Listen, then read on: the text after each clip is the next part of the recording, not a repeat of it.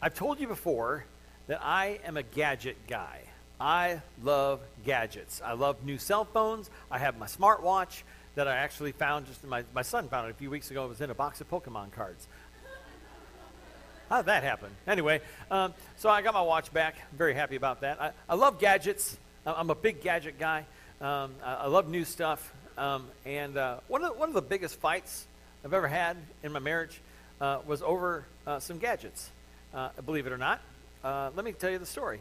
Um, so uh, I went out um, several years back, and I decided that I was going to buy a surround sound system, a, a home theater surround sound system, uh, worth several hundred dollars, without consulting my wife. Oh, so it was kind of a low type. Oh, like all the guys in the room went, I've done that before. Maybe not surround sound system, maybe something else, like a new uh, boat, or I don't know, maybe, maybe, maybe that was you. But um, so anyway, I, am going to go out. I'm going to buy this surround sound system without consulting my wife. Um, and, uh, and I went out and I did it. And I bought the coolest speakers and a, and a great receiver and a powered subwoofer. Anyway, I love this thing. You know, I, am a big surround sound guy. I love surround sound. Okay, so this is cool. I love the home theater. And anyway, I bring it home and it's like, what's that? Um, um, you know, the old phrase is better to ask forgiveness and to ask permission. Let me tell you what, that applies in some situations, but not in ones that involve several hundred dollar surround sound systems. Okay? My wife is great. My wife is kind. She is loving. She is uh, generous with her time. Uh, she is uh, the loveliest person I know. She's the loveliest person I know.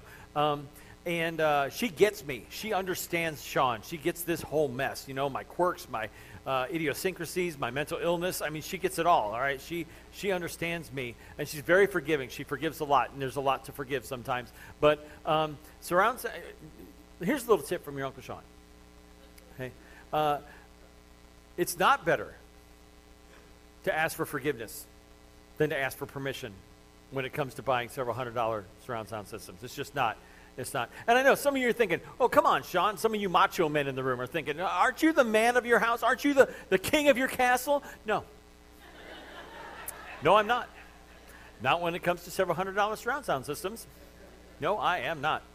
You know, and, and I mean, I, like I said, I love gadgets and I love new gizmos and stuff like that. And, and maybe you do too. You know, maybe you're the same way. Maybe you love, you know, a good uh, home theater system or you love this uh, kind of a gadget. Maybe it's a, a phone or maybe it's a, a TV, uh, whatever it is. And I mean, I like I said, I love surround sound. I don't even use the thing anymore, to be honest. But uh, I had to have it then, um, and uh, you know, I, I, tried to impress her with it. I tried to impress her. I was like, look, look, see, it does this, and I I've got the remote and I'm making it make all the different channels make sounds. It's like, shh, shh, shh, shh, shh. I'm like, this is so cool, and she's like, I'm not impressed. Okay, all right. But I mean, we all do this, right? We all go out and we have these impulse buys, all these things that we want to buy. It's like, I got to have this. And we go out and we, we spend hard earned money on stuff that we don't even need. And, and that's the problem. We live paycheck to paycheck. We think, I'm barely making it, I'm barely surviving, and why do I have to live this way, and why am I so poor? The fact is, you're not poor. I'm not poor. I'm poor at decision making. You know, we wonder, why, why am I living paycheck to paycheck? Here's the thing we go out and we spend all of our money on the things that we want, and we wonder why we don't have money for the things that we need. And we think we're poor. No, we're just dumb. Sometimes I wonder if I'm going to say things that offend. Like calling my congregation dumb. and then I think, no, because I'm dumb. And they asked me to lead them. right? So when it comes to spending, when it comes to wealth and riches, we tend to think that no, I'm not rich, we're not rich, but the fact is, we are. We started this series last week called How to Be Rich. Now notice, it's not called How to Get Rich. It's how to be rich. See, the problem is, is that we are rich, we just don't realize it. And we are rich, we're just not very good at it. And so the point of this series is not to get rich, it's to realize that you are rich and to be better at it. And so this series comes from North Point Church down in Atlanta, Georgia. Uh, and uh, we're kind of adapting it for our own purposes here at GFCC so that we can learn how to be better at being rich. Because we said last week that if you make $48,000 a year or more, you are within the top 1% of all wage earners in the world. So if you make more than $48,000 a year, you are in the top 1% of all wage earners in the entire world. There's seven and a half billion people on the planet. And you're in the top 1% if you make more than $48,000 a year. We just had a team come back from Haiti. And I told you this last week about Haiti. Uh, there's 10.7 million people who live in Haiti. Six million of them live on less than $2.50 a day. Six million people, over half the country, lives on less than $2, $2.50 a day. And of those six million, almost half of those, 2.7 million, live on less than $1.25 a day. A dollar, that's less than $500 a year. Less than 500 bucks a year. And they live on that, if you want to call that living. But that's what they live on. And, and you know, they get together for church, and I mean, this service lasts four hours, and they sing at the top of their lungs, and they thank God for the very little that they have. And we somehow don't believe that we're rich. Compared to the rest of the world, we are super rich. You know, there are hmm, there are two side effects to wealth that I want to talk about for just a couple of minutes. There are two side effects to wealth. Uh, the, the first is this one. If you have your app, uh, open up your uh, GFCC app uh, to the sermon notes for this weekend, um, and you can fill in some blanks. Uh, if, if you don't have the app yet, you can go to your app store on your phone and search for GFCC, whether it's the Google Play Store or the iTunes Store. You can search for GFCC. You can download the GFCC app. We'll send you push notifications of events that are going on around here. Uh, we, you can give your tithes and offerings, and you can follow along with the sermon notes and take notes in the sermon. So, the first side effect of wealth is that rich people live in denial. Rich people live in denial. In other words, rich people don't believe that they're rich. Now, if you ask a tall person, Are you tall? they will say, Yeah, I'm tall. You ask a short person, Are you short? Yeah, I'm short. Uh, if you ask uh, an athletic person, Are you athletic? they'll say, Yeah, I'm pretty, I'm pretty good at sports. Uh, if you ask an artsy person, Are you good at artistic stuff? And they'd say, Yeah. Um, if you ask an extrovert, you know, extroverts will tell you that they're extroverts. I mean, they're glad to tell you that they're extroverts. Introverts, they'll eventually tell you that they're an introvert. Vegans love to tell you that they're vegan.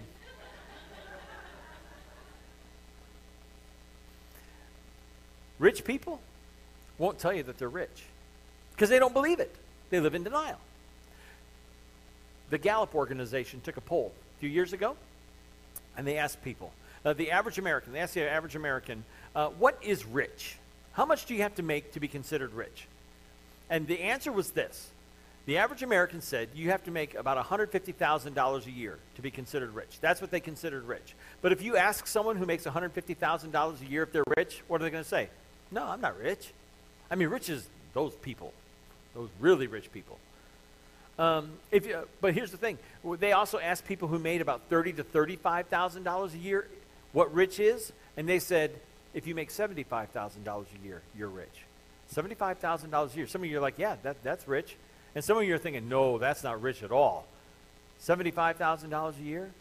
That's not rich. Because rich people live in denial. Money Magazine. Any subscribers to Money Magazine? Don't raise your hand, just in case.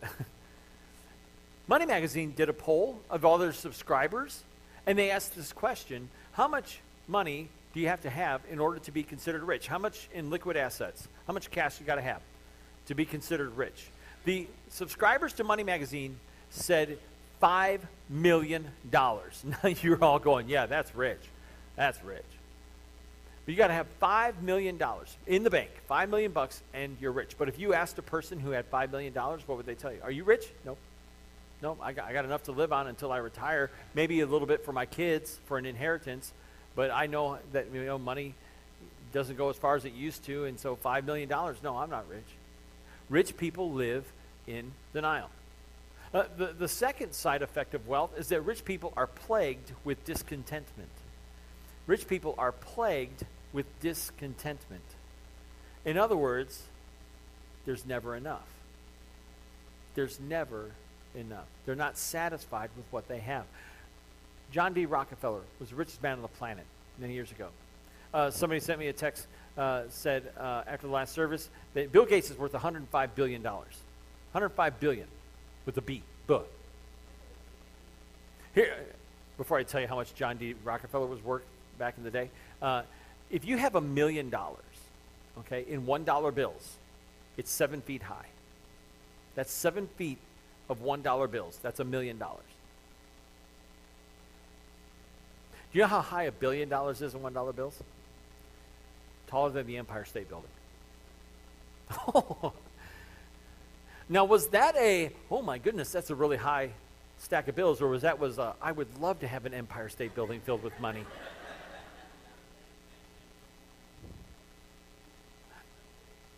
So Bill Gates worth 105 billion dollars. 105 Empire State Buildings of dollar bills.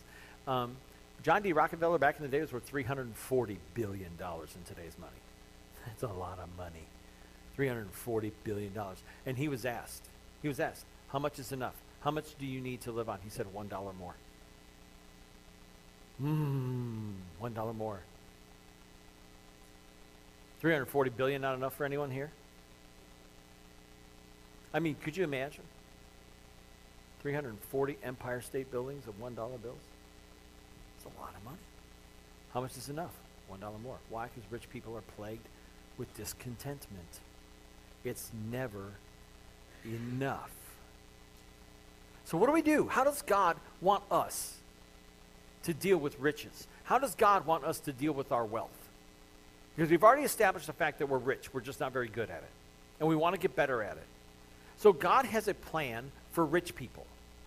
He told uh, uh, the Apostle Paul, writing under the inspiration of the Holy Spirit, told uh, Timothy, his young protege, who was a pastor in Ephesus, he, he gave him a plan for rich people. 1 uh, Timothy chapter 6, verses 17 and 18. Check it out. This is what it says. Command those or instruct those who are rich in this present world not to be arrogant nor to put their hope in wealth, which is so uncertain, but to put their hope in God, who richly provides us with everything for our enjoyment. Command them to do good, to be rich in good deeds, and to be generous and willing to share.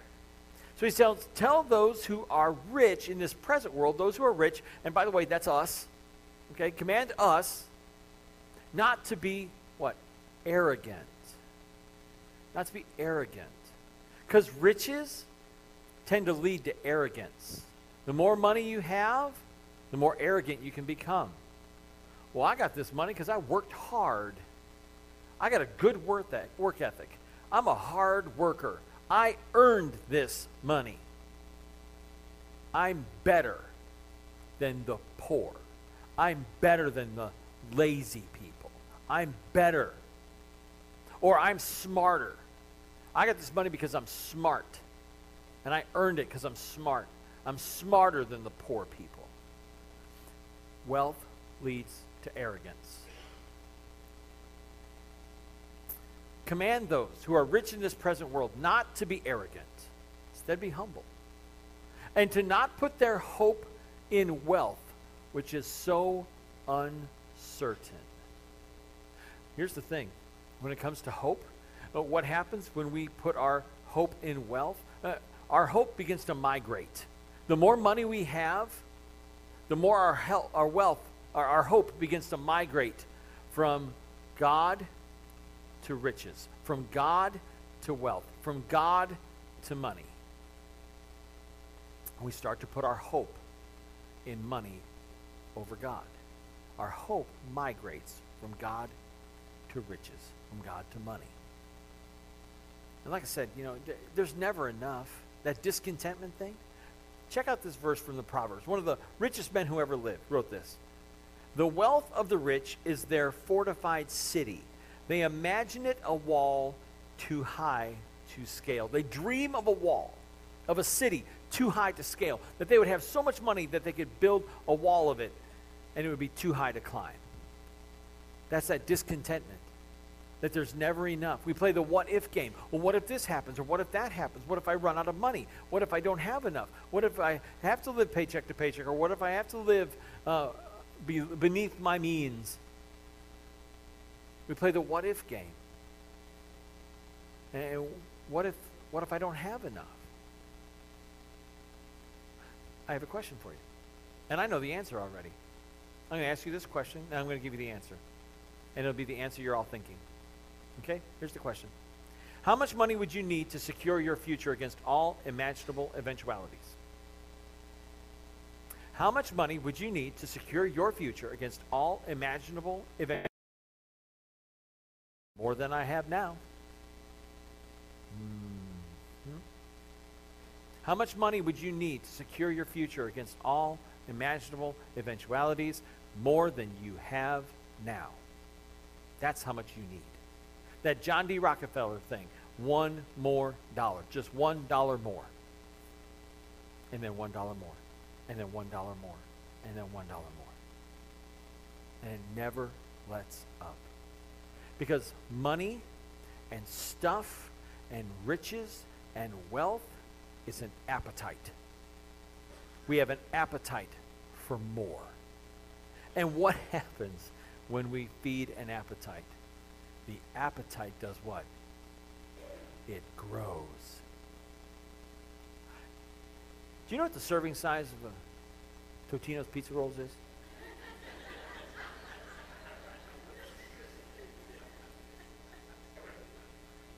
Three. Three. Three is the serving size. I don't know what international board of, you know, I don't know what they said. I, don't know how they determined. They're like three is the serving size for pizza rolls, but these people are nuts. Either that or they've never tried them. They've never tried them.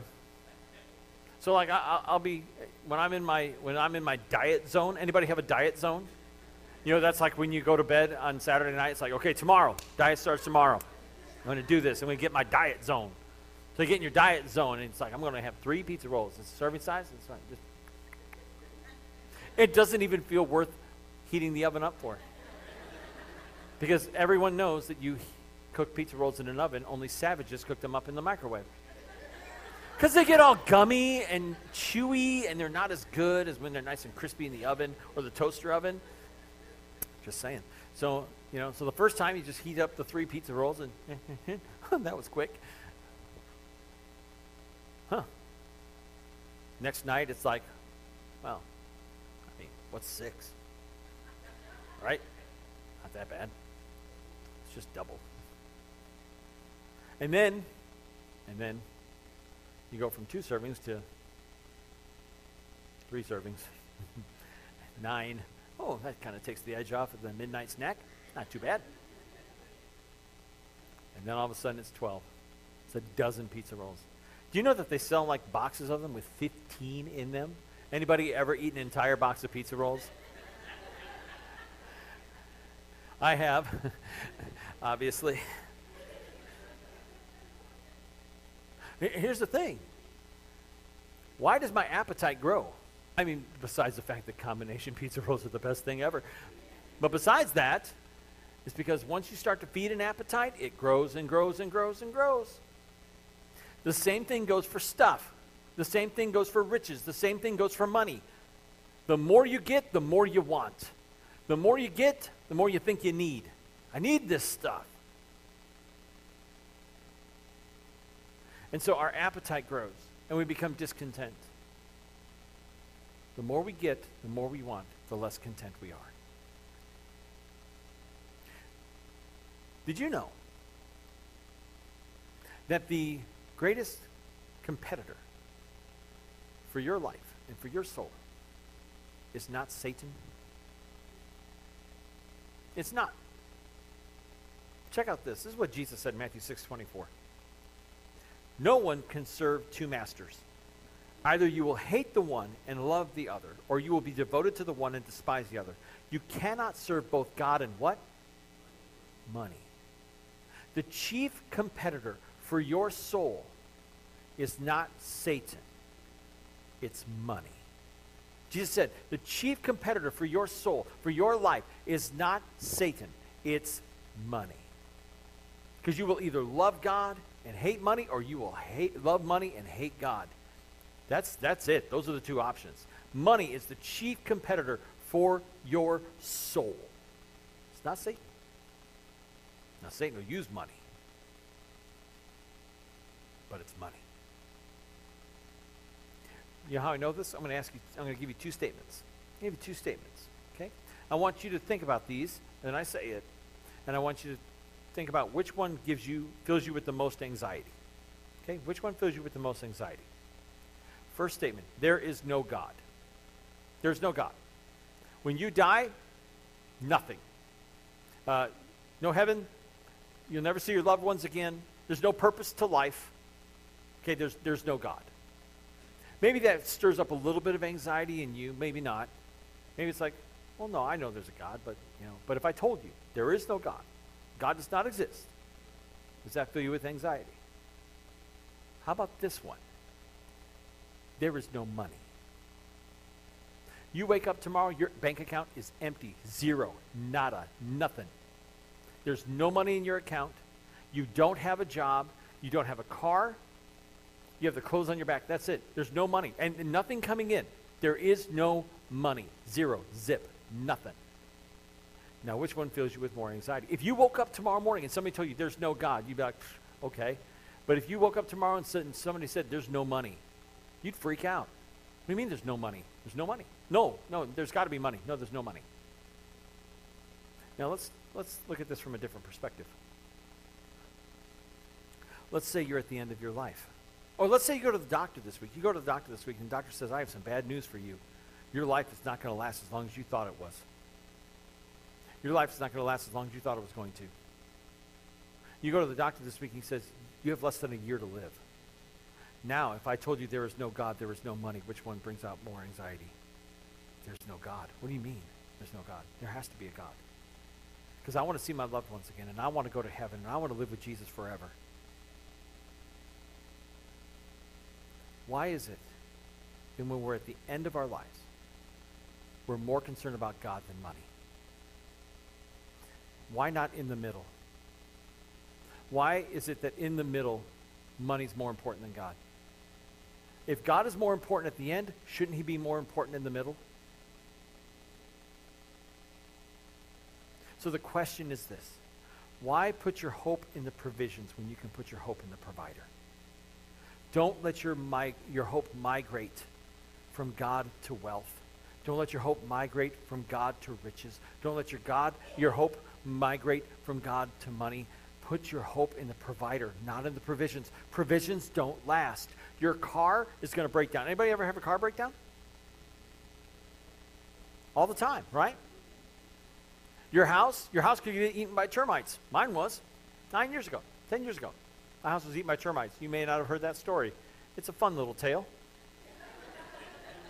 How our house was eaten by termites. We had to move out for five months. Cost a lot of money to rebuild. It's terrible. Houses get eaten by termites. Yes, in Griffith, Indiana. Imagine that. Clothes go out of fashion. And they fall apart and they wear out. Shoes. Shoes wear out. Right? All these things that we think that we have to have. All these things that we think that we need the newest and the brightest and the best and the best and the, the, the most fashionable. All these things that we think we have to have. The provisions. And we put more hope in our provisions than we put in the provider. Why put your hope in the provisions when you can put your hope in the provider? And God is the provider. That's what it says in James 1.17. James was the brother of Jesus, and he wrote these words. Every good and perfect gift is from above, coming down from the Father of the heavenly lights, who does not change like shifting shadows. God never changes, and he is our provider. He provides every good and perfect gift. Every good and perfect gift comes from God above. And he provides. He is our provider. So don't put your hope in the provisions, put your hope in the provider, the one who gave them to you. And don't wait till the end of your life. Put your hope and faith in God. Put your hope and trust in Christ. You know, we talk about a, a, a very simple biblical plan of salvation here at GFCC. You got to believe in Jesus and turn away from sin and repentance. Confess your faith. Get baptized. God will fill you with His Holy Spirit. He will fill you with hope. He will fill you with the assurance of salvation that only comes from Him. Don't put your hope in the provisions, put your hope in the provider. So I'm going to ask you to, to repeat something with me here in just a second. I, I want you to think about these words. And I want you, to, if you mean it, I want you to say them with me. And then we're going to tell you what the bags are on your chair. So before that, I want you to, I want you to look at this statement. I'm going to say it. And then if you agree with it, I want you to say it with me. I will not trust in riches, but in him who richly provides. If you can say that, say it with me. I will not trust in riches, but in him who richly provides. Because God is our provider. Say it one more time. I will not trust in riches, but in him who richly provides. I will put my hope in Christ. I will put my hope in God. I will put my hope in the provider. I will not trust in riches, but in him who richly provides. And we're going to give you a chance to show it, to demonstrate it. It should be somewhere near you, and if there isn't, we'll get you one because there's a stack of them right up here. A bag that looks like this. Anybody got a bag around you that looks like this? Okay? So I want you to grab this bag and I want you to reach inside. And inside, this is what all the Seuss stuff is all about. There's like Seuss stuff everywhere. If you, if you didn't get a bag, would you raise your hand? I'm going to have my buddy here in the Khalil Mack jersey bring you one. So, a bag over there to the left. Yeah, a few of them. Thanks, John. So, on this blue piece of paper, on this blue piece of paper, uh, this will explain what the Seuss stuff is. There's a little, little rhyme on there. It says, one can, two can, who can, you can. Isn't that sweet? Isn't that cute? One can, two can, who can, you can. We're going to collect uh, non-perishable food items and different items. That you'll see a list there on the right-hand side of this sheet of the things that we need. We're going to stock our blessing boxes. We have two blessing boxes. One is located here on our church property. The other is at our GFCC Ministry Center of New Elliott. And we uh, stock these blessing boxes with non-perishable food items and other items that people need. And they come along when they have a need and they, they take a can of SpaghettiOs or they take some pasta and some pasta sauce. And so what we want you to do is to show that you will trust in him who richly provides by taking this bag home this week. One can, two can. Who can? You can. We want you to put stuff in it. We want you to put canned goods in it. We want you to put pasta in it, pasta sauce in it, SpaghettiOs, whatever. Take a look at that list, and we're going to bring them in next week. We're going to have some containers. We're going to we're going to bring the bags. If, if, if, it's one can, two can, that's fine. If it's a bag full of cans, great. We want you to bring it. We're going to we're going to flood this stage. We're going to fill this stage with canned goods and non-perishable food items next week, because I will not trust in riches, but in Him who richly provides. And when we do that, when we put our trust in Him who richly provides, we will discover that there is so much more to this life than riches. There's so much more to this life than wealth. And we will truly know how to be rich.